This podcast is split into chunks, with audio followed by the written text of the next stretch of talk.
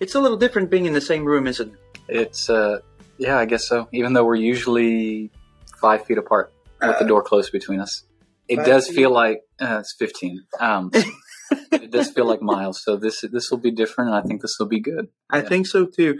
We want to welcome you to another installment of Disciple Life, the Bible and Everyday Life. And I am your host, Carlos Garduño. Again, this is number one, or technically number two, under Shepherd, Dan Newburg, the pastor, the senior pastor of First Baptist Church, Devine. Uh, Brother Dan, yesterday, and I can actually say that because we are doing this on Monday, Awesome. yeah, pretty pretty exciting stuff. Yesterday you brought us a message titled Victory Promised and you actually guided the audience and you guided us here at the sanctuary into Mark chapter 16. So today we're going to do this more more of a casual conversation and we'll address some questions. Okay. So tell us about um, out of the readings for the entire week, why Mark 16? Why Mark sixteen? Um, why? Well, I felt God leading me there. Oh, Um, praise the Lord. but why Mark 16? Uh, I, I do not think, in my uh, limited church experience, I'm, I'm only 18 or 19 years a Christian. Um, I, I think we tend to hear teachings um, post resurrection that are more Matthew or John influenced. Um, and so uh, I felt the the leading to go uh, into a text that maybe is less um, less occurring for us, uh, at least in in my walk, um, compared to the other resurrection uh, materials that we have in, in the New Testament. Right. So intentionally offering something that we have less experience with, because when we're when we when we come into something that we are less familiar with, we tend to be more open instead of being Right. on familiar ground. I think you're very much right. Um, I do appreciate one of the quotes uh, from your text, not the text, but the sermon, I should say. You said something to the effect of Mark is almost like the Marvel movie producer. Oh yeah, um, yeah. I've I've said that before. If if you read the uh, the Gospel according to Mark, Mark is um, moving very quickly through sixteen chapters of presenting the life and ministry of uh, and the incarnation of Jesus Christ, and so. Um, his transitions uh, are, are very, very quick moving, where Matthew and Luke are building and narrating, um, filling in much more detail in the in between of the dominant scenes that uh, that each uh, evangelist is given, uh, led of the Spirit to to give to us in writing. Mark is moving, and then and then and then and then very quickly. So he he has a um, as I kind of joke, a, a Hollywood producer sort of um, outlook that it's just Cut scene, go. cutscene go. Um, and if he could, he'd probably build in some some car chases and some explosions too. I have a feeling that he does, Yeah. especially when dealing with the Pharisees and the teachers of the law. Yeah. Um, so I do want to, I, I want to say, I appreciate the fact that we go to a text that ends with, a, it's not, let's not say that. It ends with a very compelling ending. Uh, and so if, whether you go by the Masoretic text, which is the uh, full ending, as you would have in the King James Bible, or you go with the ending that now scholars believe to be the actual ending without the additions from Right. latter manuscripts, um, where it says, and they were afraid. Yep. And so, why don't you walk us through how is it compelling and perhaps slightly different um, to read in Mark 16 compared to reading in Luke or Matthew regarding what the Lord is calling the church to do? if you leave it right at, at verse eight, um, you you read that in a in a manner that I would argue is in the same way um, Luke leaves us in Acts. Um, the the the torch has been passed, um, and led of the Spirit, we're still left to figure this out, so to say. Right. Um, and it's still incumbent for humanity who have been given now the, the entirety of humanity the vocation, the job given um, from God to carry out this mission, uh, a mission that was originally given to Israel that now has been extended to the church, which the doors of the church are more broadly open than Israel, uh, ethnic Israel was in the Old Testament. Um, the your the call is to to to enter into and fulfill the mission as a matter of faith, and so um, where Mark uh, might end at, at verse eight, it, we we find ourselves in astonishment and fear and trembling. And our Lord just told us, or our Lord is resurrected, and He's been telling us we're go- that He's going to leave us, and that we're supposed to tell everybody about Him.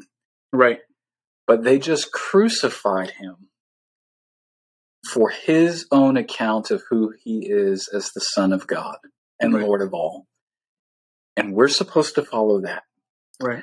Um, in the same way, when I make that parallel to, to Acts, I think that God leads Luke uh, to conclude Acts in that way, sort of abruptly, where the scene closes with this idea of Paul preaching, and it's you and I who are now carrying that on. It's like if um, if there were an Acts chapter 29, chapter 29 would be us, right? Us, right. us being humanity through the ages, carrying this vocation, this job of proclaiming the gospel of the kingdom, um, taking it to the, the, the, those in positions and power of authority as the Lord promised he would do Paul, that he'd give him the words. Right. Um, and so you you kind of I, I, I balance uh, how Mark ends with how Acts ends because it's the next step, but they both conclude in a similar way.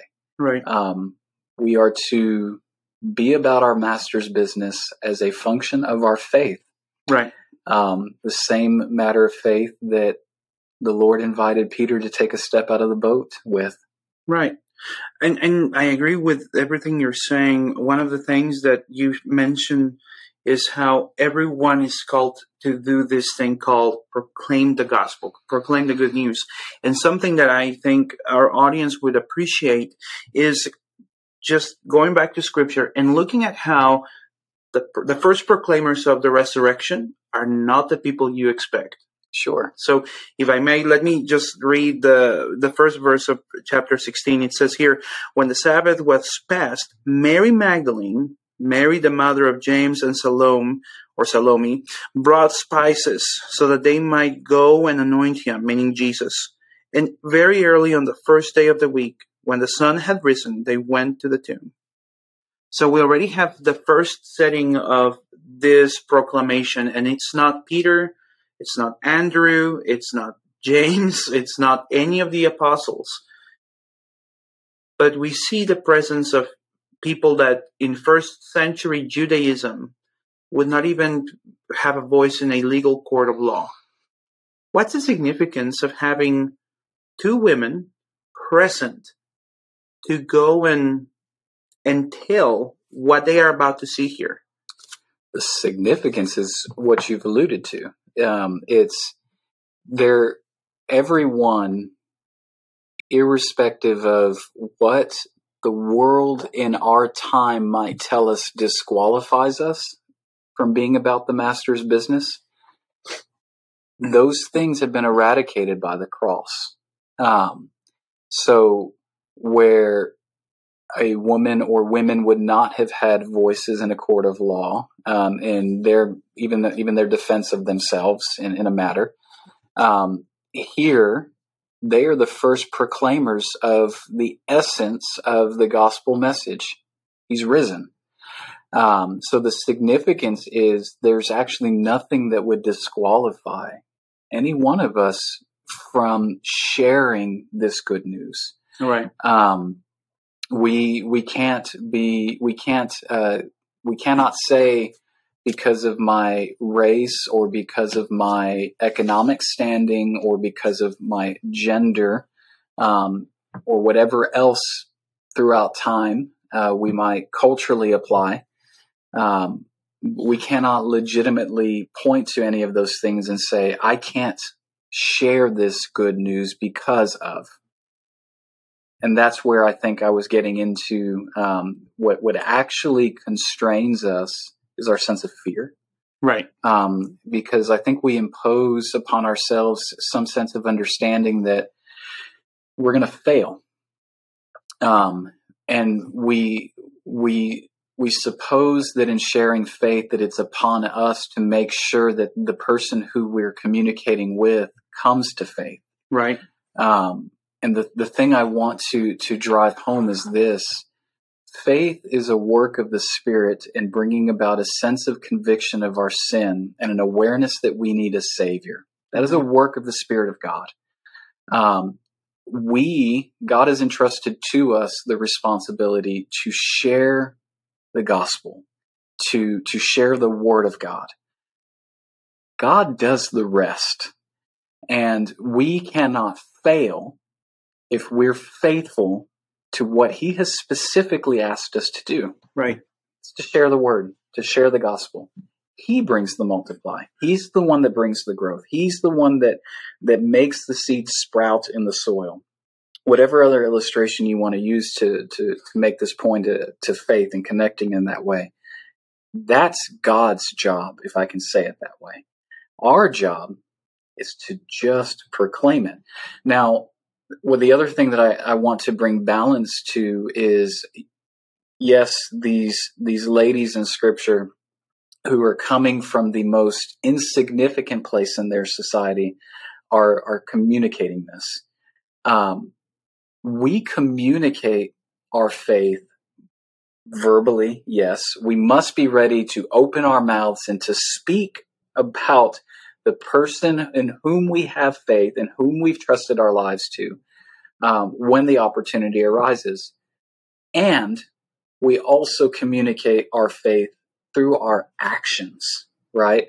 Um, in other words, it, it may not be effective for everyone to stand on a street corner and say Jesus is Lord. There can be a calling for someone to do um, street evangelism, but it's not for everyone. That may that may not be for everyone, right? But the manner in which you conduct yourself, the manner in which you live your life, as you live your Christian life before others, not in isolation, but before others, that opens a door. So, what do I mean by that? Um, when we are a people who hold to um, what we would refer to as spiritual disciplines, mm-hmm. um, reading scripture daily, um, prayer, prayer daily, meditation, fasting, yeah, um, honoring a Sabbath. Um, when when you begin to frame things, because uh, this is how I'm thinking about it. It's not exclusive to this, but you know, we get invitations to do lots of things, right? Right. Um, and at times we have to say, I cannot be present because I'm keeping a Sabbath, or I'm um, I can't be there at 10 o'clock because that's my prayer time. Um, might we meet at 11 or something like that? Or just thinking about what's occurring tomorrow um, in this nation. It's a it's a midterm election day, right? Um, in acknowledging in, a, in an awareness that God is sovereign, that He is Lord, that He is ruler over all, that Jesus has uh, by uh, things everything has been made by him through him and for him and he right. upholds and keeps everything together in the world that's right um, curiosity may be struck in others when we're not uh, a boat that's rocking on a stormy sea worried about the outcomes about tomorrow uh, because we know who ultimately reigns. Who ultimately reigns, Who right. is, as we sing, the Ancient of Days. That's right. Um, and so it may not be that my particular um, political persuasion is the victor tomorrow, although I, I deeply hope that. Right? yes. yes. Um, the the reality is that God is working to fulfill His purposes within creation and within time. Um, it may not be according to uh, to my plans and my own will, um, but in trusting that He is sovereign, that He is Lord, um, I'm not concerned about tomorrow and the outcome therein. And the, the what I'm again, getting us back to is when we live our lives with this understanding, um, evangelistically, and or in other words, in sharing our faith, the questions will come. Dan, why are you not worried about who you know? And you fill in the blank.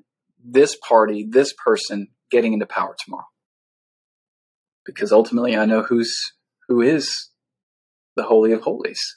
I know who reigns. Right. Um, and he ordains governments. Yes. Now, I'm just speaking about tomorrow, but he also ordains things, what, whatsoever shall come to pass. Right. And the Bible uh, we read before turning into the New Testament about two, three weeks ago, actually more like four now, um, that he knows the end from the beginning. right. And so, knowing that we serve a God that's immutable, meaning he does not change, a God who's all knowing, also called us omniscient, and a God who's all powerful, uh, omnipotent, it, it, it tells us that we can have comfort regardless what comes our way, which is That's right. exactly what you're speaking to. Right. Um, I actually saw that very well reflected in the message when you told us that there are two things that come out of the proclamation of the gospel. Number one, see that the tomb is empty. Right. So we, we go and see and where we know where Buddha is buried or where we can estimate his burial place, where we know where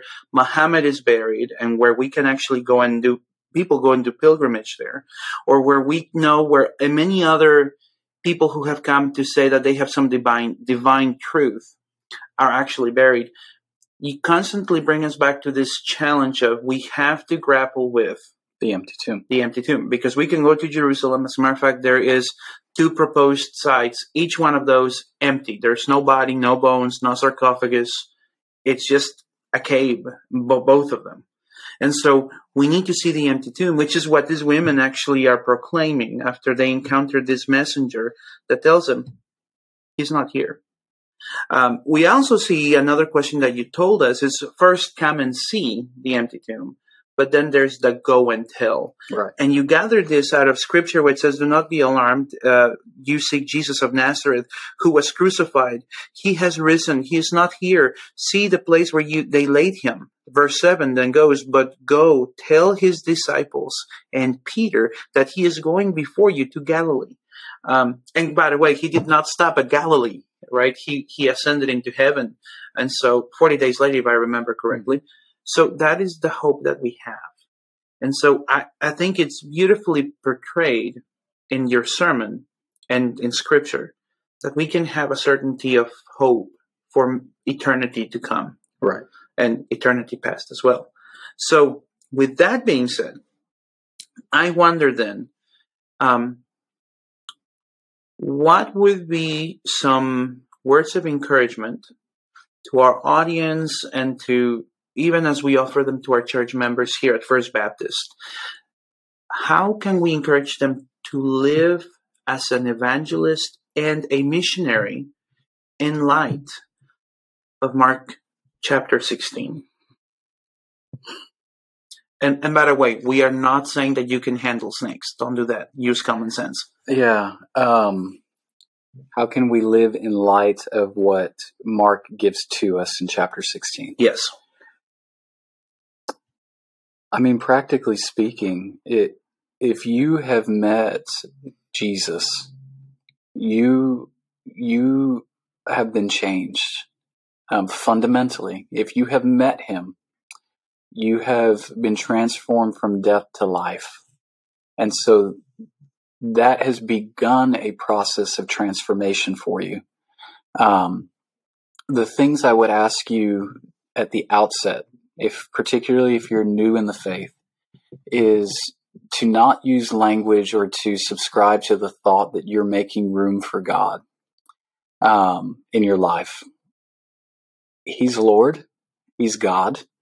Um, he owns you, and, and, and in the most loving way. Please don't hear that in a in a negative way.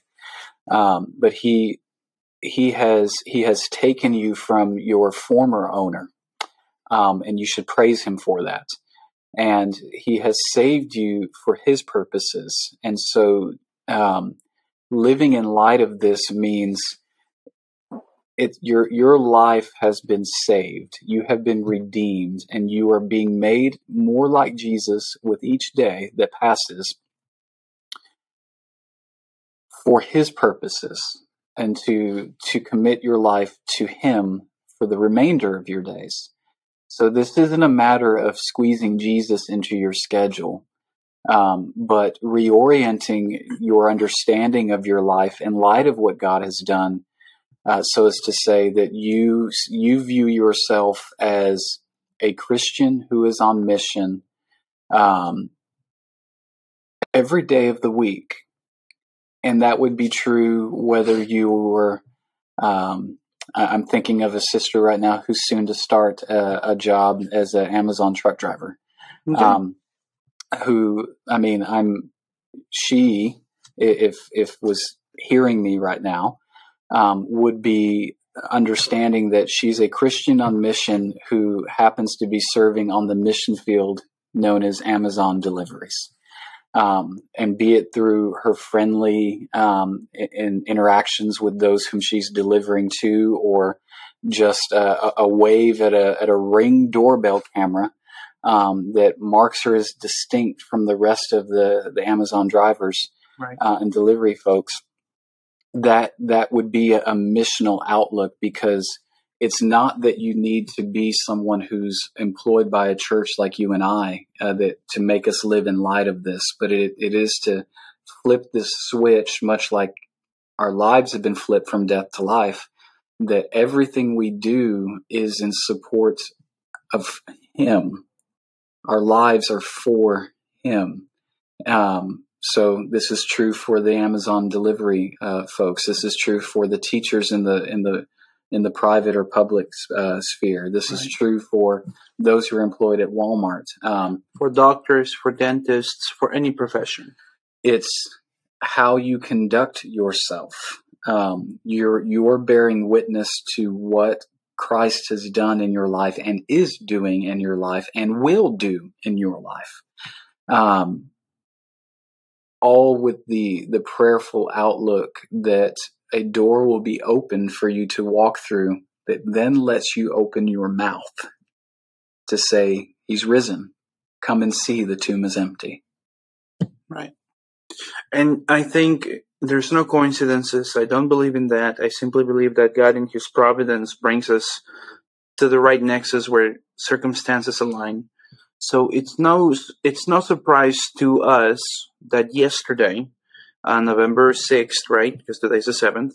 So yesterday on November sixth, we actually remembered uh, the National Day um, yeah. of Prayer for the Persecuted Church.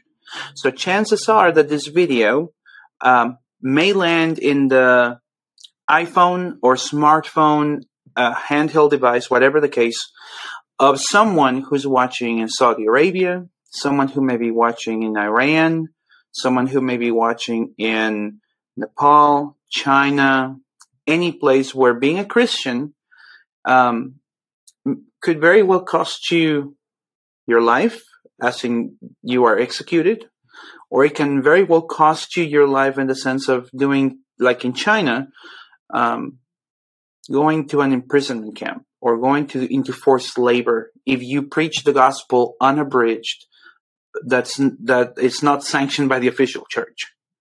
And so one of the things that we want to i would like for you to share with us is the example that you shared with the church yesterday during the sermon of someone who uses their talent and giftedness as a physician in somaliland um, to love people in the name of Christ simply by providing medical care. Tell us about that again.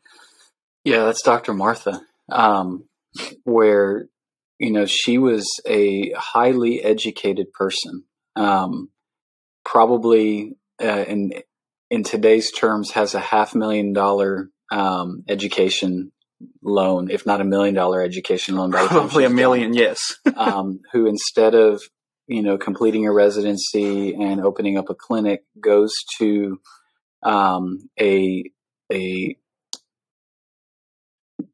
an Islamic country that um, to be Christian was illegal, and does um, work with women and children, ministering to them. And in the course of this um, uh, immense training, is is sharing Christ with anyone that she encounters as the Lord leads. Um, ultimately, she's killed on the mission field in 2002 when a gunman enters her hospital um, and shoots three of her coworkers, um, and three die, including Dr. Martha. Mm. And um, the the reason why the gunman entered uh, the hospital and shot her specifically was that his wife had been uh, won to Christ by her, and he lived in fear that Dr. Martha was going to be so effective that the entire nation would be won to Christ by her alone. Hmm. Um, those are his words. Um, so, yes, there's the, the International Day of Prayer for the Persecuted Church, which was yesterday. Um, if you are watching from, from such a region, we're still praying today. I want you to know that. Um, we we are aware of stories like Martha's. Um, we may not be aware of yours. Uh, we right. may not know your name, um, but I want you to know that you're carried in prayer. Amen. Um, I want you to know more than the words that I say. The Lord you serve is with you, um, and He knows that it's not easy. Um, he and I don't have much of a lick of sense for um, the difficulty and trials you face, but our Lord does. And so know that uh, what you're doing uh, in response to his call in your life, there's a reward that awaits you. Um, but I know that doesn't matter to you. What matters most is the, the relationship you have with him. So you're kept in prayer um, by your brothers and sisters here, and you're not forgotten. And um, we we just encourage you to press on in the, in the words of the one of the first missionaries to the land of India, we will hold a rope of prayer. Yeah, yeah. Uh, one of the things that spurred this particular question for me is the the awareness of you of a quote you made yesterday. You tell us and those who are watching online yesterday um, that sometimes the Lord is glorified in by the death of one of his servants more than by the, their actual work on earth. And I know that I can receive that because I've I've read the books and I've met Nik Ripken, who is uh, who used to be in charge of the 10/40 window for the International Mission Board. Uh, I've sat under his lectures uh, with him and his wife, and heard of the many stories of how God is moving amongst Muslims, how God is moving among Hindus, and how missionaries, similar to the other story of the, I've made the note, hold on, uh, the society in Europe. The Moravians. The Moravian. There you go. Yes, the Moravian. Oh, okay. I, I had some something different. The Moravians, uh, where people just go and they they would take their final stake planning with them. They take caskets with them, or they have enough money to be buried where they are going to do mission work. I can receive that and not be shocked. Um, how would you not try to smooth over? Because that would carry the meaning of try to fix something or try to appease emotions but how would you further explain? I remember sitting in a lecture in seminary um, the the professor had invited a guest uh, who was a friend of his. Um, the professor had taught in uh, an Indian Baptist seminary um, mm. at some point in his tenure and made relationships with uh, Indian Baptist Christians there um, who are still in country today. And um, this uh, this brother, who's an Indian professor, was visiting in Texas and uh, visited our class one Saturday mm. and was sharing about um, the work of the seminary and the advancement of the gospel in India. And this is five years ago now. Um, and he was also sharing about the challenges that face the Christian church in India, as at that time, um, Hindu fundamentalist extremists were coming into power um, and seeking, as I understand it, to have a more theocratic rule. In other words, have a religious rule government um, in India. And um, the communications that were coming then was that anything that was not of the Hindu faith system would be outlawed within a certain number of years. And so the message sounded bleak and challenging, yet this brother had a joy on him and was not going to be moved and was not going to stop teaching at the seminary and was not going to stop preaching. And so I asked the very naive um, American uh, question of this brother. I said something or asked something to the effect of When you come to the United States and you visit our churches and you visit our seminaries and you interact with other Christians, um, what's your observation about us here in comparison to the the Christian atmosphere, the Christian world in India. And he said this, and it's like it, it, there. Sometimes you you hear these one liners that are just forever etched on your soul. Um, he says he says you Americans, your Jesus is too cheap. Oh, your Jesus is too cheap.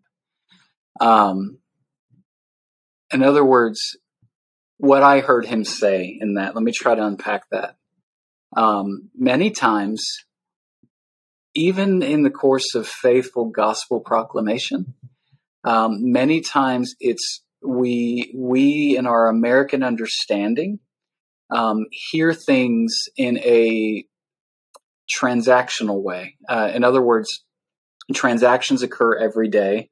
Uh, if you go to Amazon.com or you go down to the Walmart uh, at the end of the highway here in Devine, or you go to any other storefront, transactions occur when you purchase something in exchange for money, or a transaction will occur if you and I were to, to trade Bibles right now in our desks. There would be an understanding and a transaction that occurred. And I think at times we hear the invitation to respond to the proclamation of the Word of God as transactional. Um, I will say yes to get my get out of hell free card. Right. Um, and if that's what we hear, or more chillingly, if that's what is said, um, we have made Jesus cheap. We've made him cheap because the transaction, once it's complete, it's done. final. Yeah. Um, that that's not that's not anything to do with the life that Jesus calls his disciples to. Um, so now I'm bringing us back. I know this is not the scope of um, Mark chapter 16, but I'm going to take us back to two or three weeks ago. Um, oh, good. Where where we're in that uh, in Matthew's accounting of Jesus's call, the radical call of discipleship, that it's not just saying yes to Jesus, but it is, in a sense, not in a sense, I'm smoothing it over with those words. It is a call for us to pick up our crosses, an instrument of execution, an, ex- an instrument of sacrifice. And pain and suffering. And pain and suffering. And follow him. To follow him. Yeah. Friends, if you're listening and that's your understanding, then Jesus is not cheap to you. But if you have understood your relationship with Jesus on, as something on the order of you bought the goods, you have the, the get out of hell free card, um, and that's it, you've not you've not understood what it means with respect to uh, expressions like Jesus is Lord. Um, you've not responded to the call of discipleship that Jesus himself makes. We're to pick up our crosses and follow Him. Um, it, it's not ever meant to be an easy road. It's not ever meant to come without personal sacrifice. Or let me put this in American terms. Um, it's more than just tightening our belts. Um, it's more than pulling ourselves up by our own bootstraps.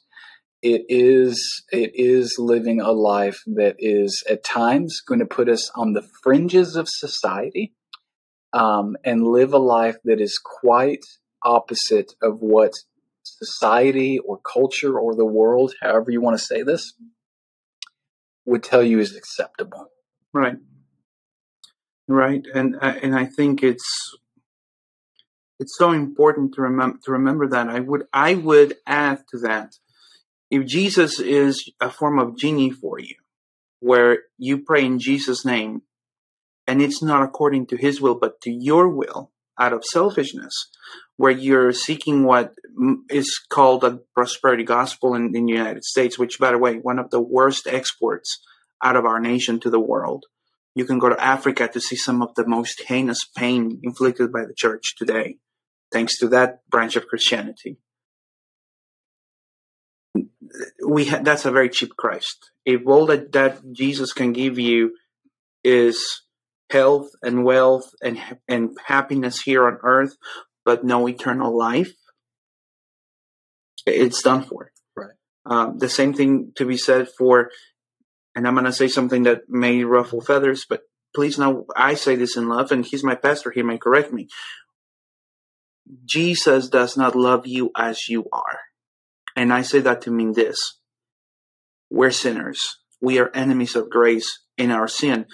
But thanks be to God and His Holy Spirit that empowers us by removing the scales of our sinfulness to see the beauty of the message contained within books like this, the Holy Bible, that He tells us how He comes to take our sins, how He comes to make us new, the, the, the process of sanctification, a multi dollar word, as you call it, where we are transformed from a sinful human being moment by moment under the, the grace of the Holy Spirit, under the authority of Scripture, into the likeness of the Son. If that's the kind of Jesus we follow, we're in, we're in good standing. It's going to be hard as ever, like pushing a boulder up a hill, but it's going to be worth it in the end. Because we actually get to see the resurrected Christ at work in us, and we see the resurrected Christ at work around us. Um, so please, if, if you're hearing this, turn away from anyone who would tell you this is your best life now. Turn away from anyone or anything that would tell you um, that all, all you need to do is confess Jesus, say the sinner's prayer, and you're good to go. But seek a church where they would walk with you to teach you the Bible, to encourage you to follow Jesus faithfully, even when the going gets hard. Because that's a church that, one, cares for you spiritually. It's a church that cares for you and your family and it's it's going to be a church that is dedicated for the good, the bad, and the ugly of life to be there for you. Right. And so that, that I would only add that to what you just said. Sounds good to me. Well, thank you. Here's my pastor. He can actually go like this, and it'll be okay. Um, I want us to go into this because you are you you were closing out the sermon by calling us to do this. We must learn to depend on the power of the Holy Spirit. What does a church look like that does not depend on the power of the Holy Spirit? Hmm. Successful and full. Okay, please unpack that statement.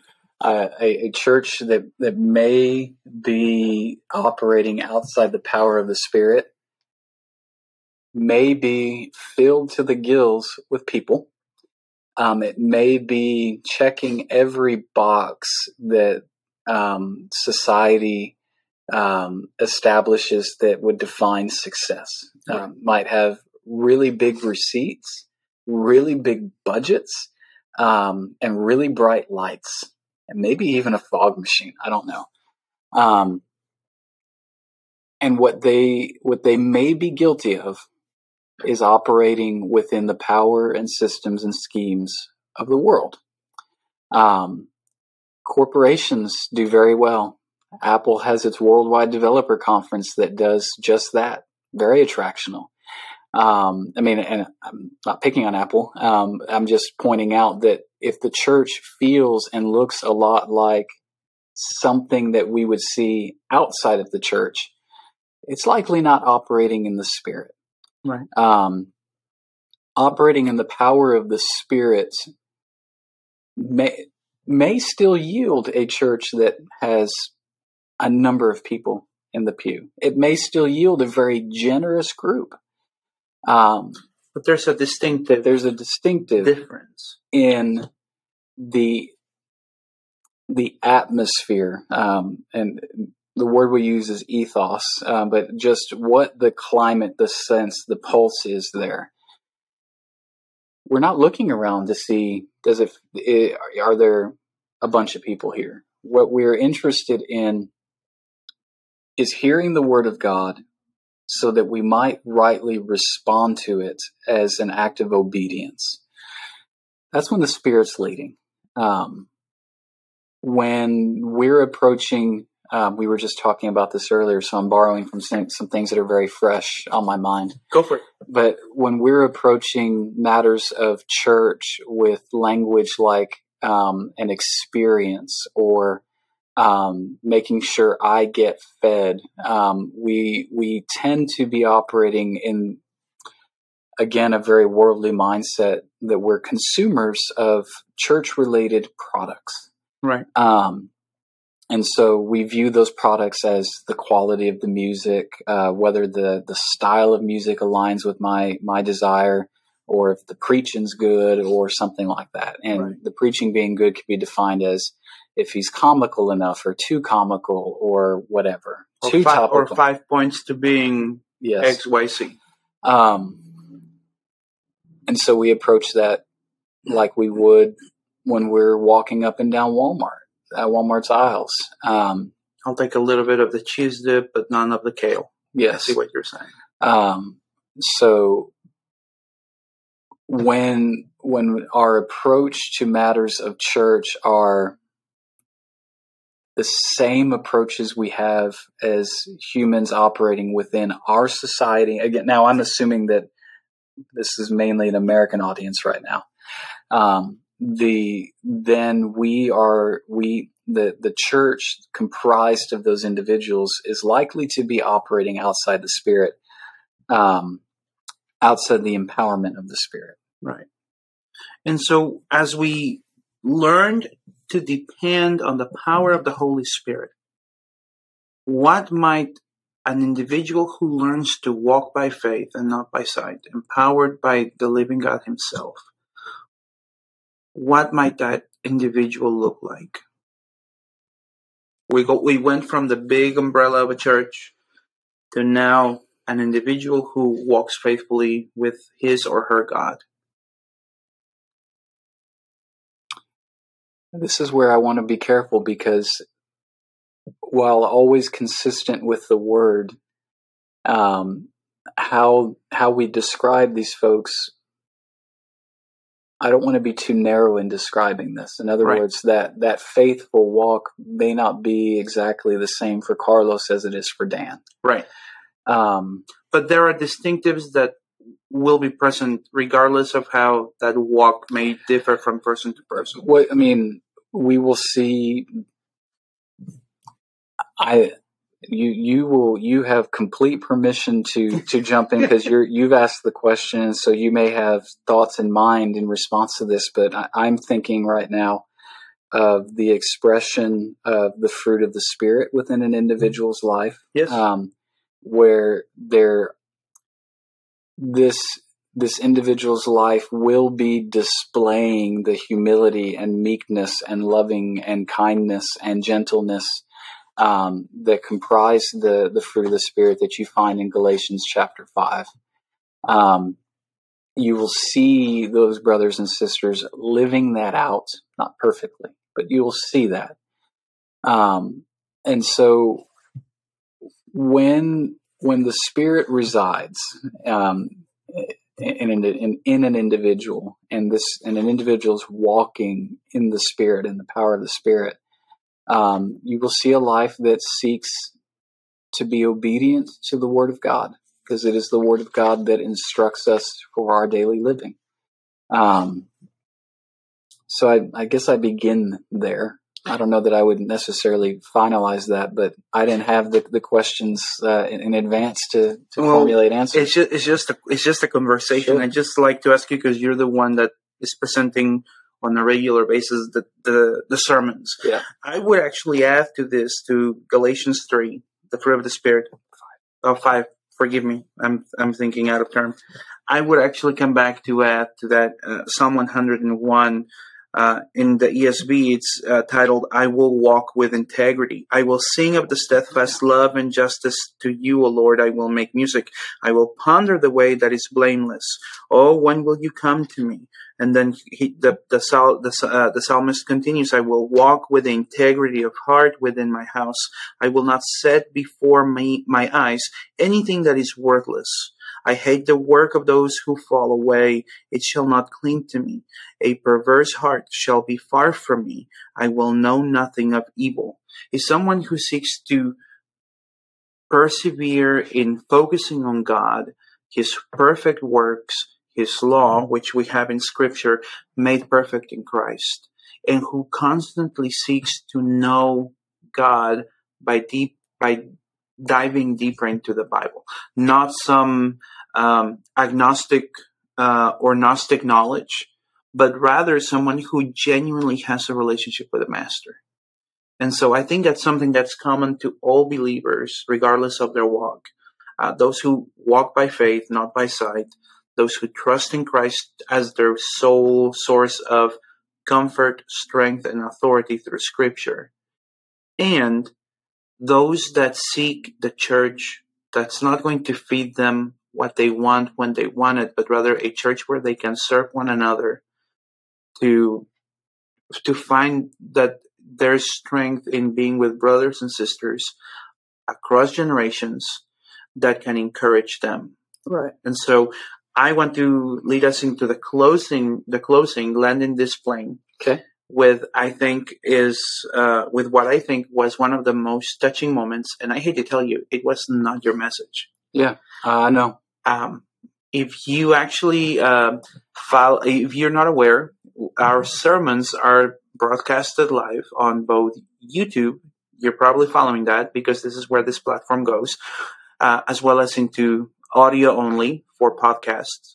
However, you can also go to Facebook Live and go to First Baptist Church Devine, and you will find our broadcast from yesterday. Yesterday, we rejoiced in celebrating a baptism from a week ago. Mm-hmm.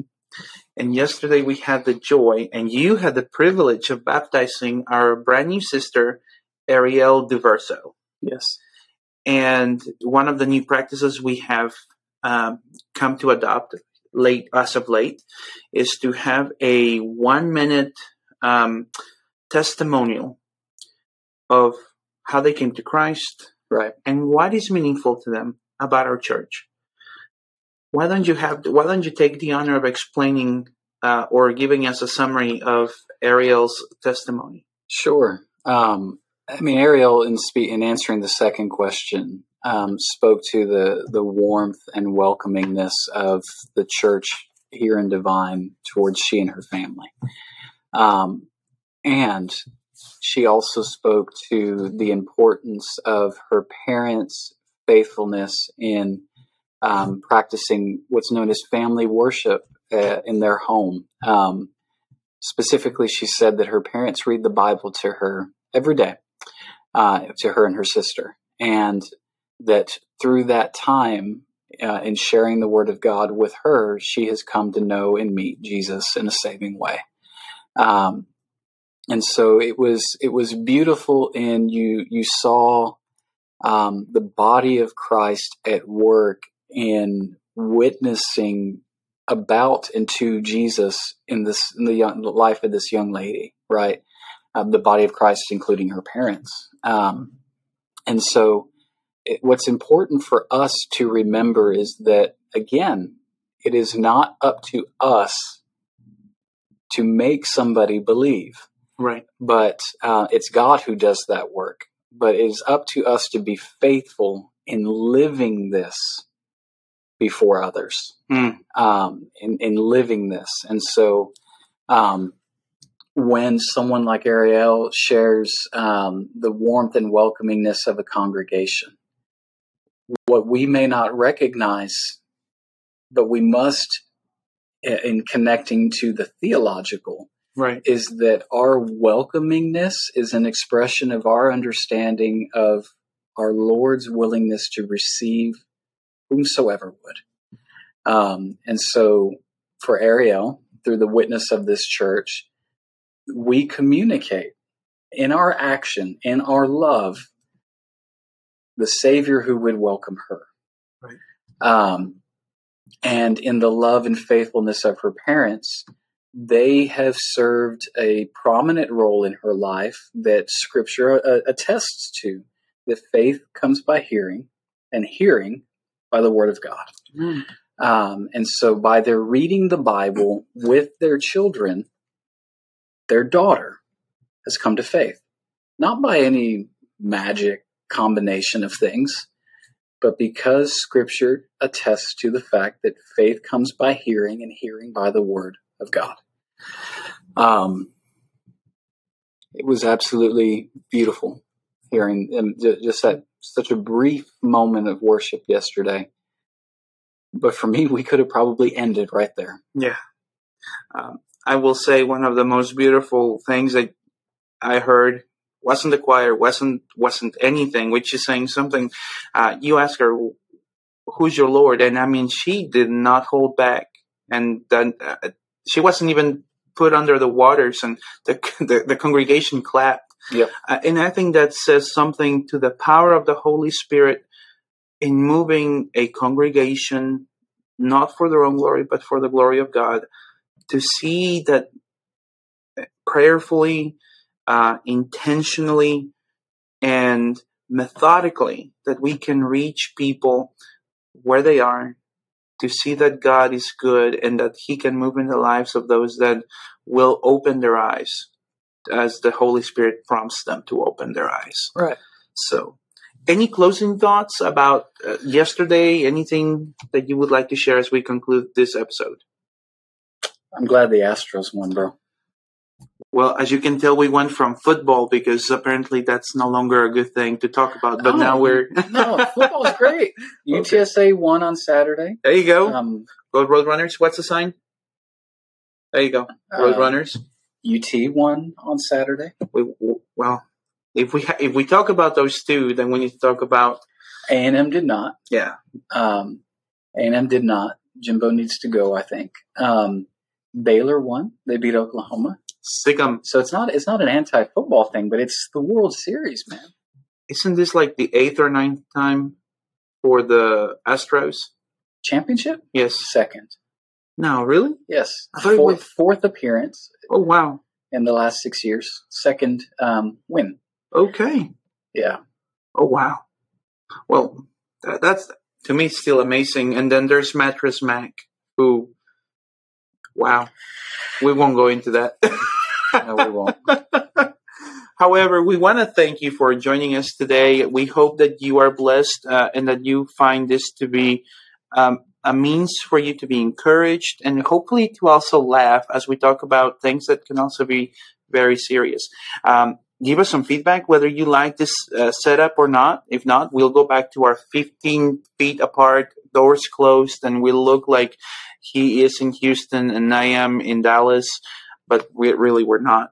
Um, and please know that it is an honor to serve you and to just talk to you. Yeah. Uh, if you are watching this again from a nation other than the U.S., thank you for tuning in.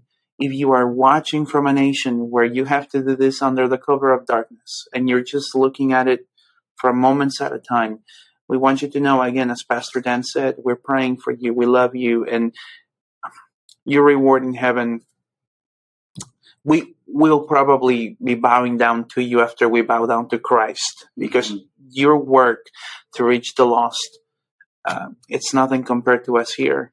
So, Pastor Dan, why don't you close us out in prayer? Sure, let's do that. God, you are gracious and good beyond our sense of uh, understanding and imagination. And Father, you've brought us uh, through this time, uh, Lord, and through your word.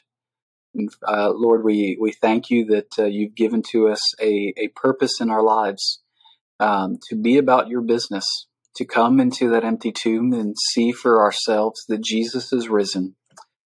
And when we see that, when we see him, when we meet him, you've given us the, the responsibility and the privilege to make him known to the ends of the earth.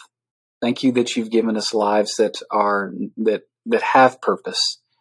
Um, and that we have a place uh, in in your kingdom. Hmm.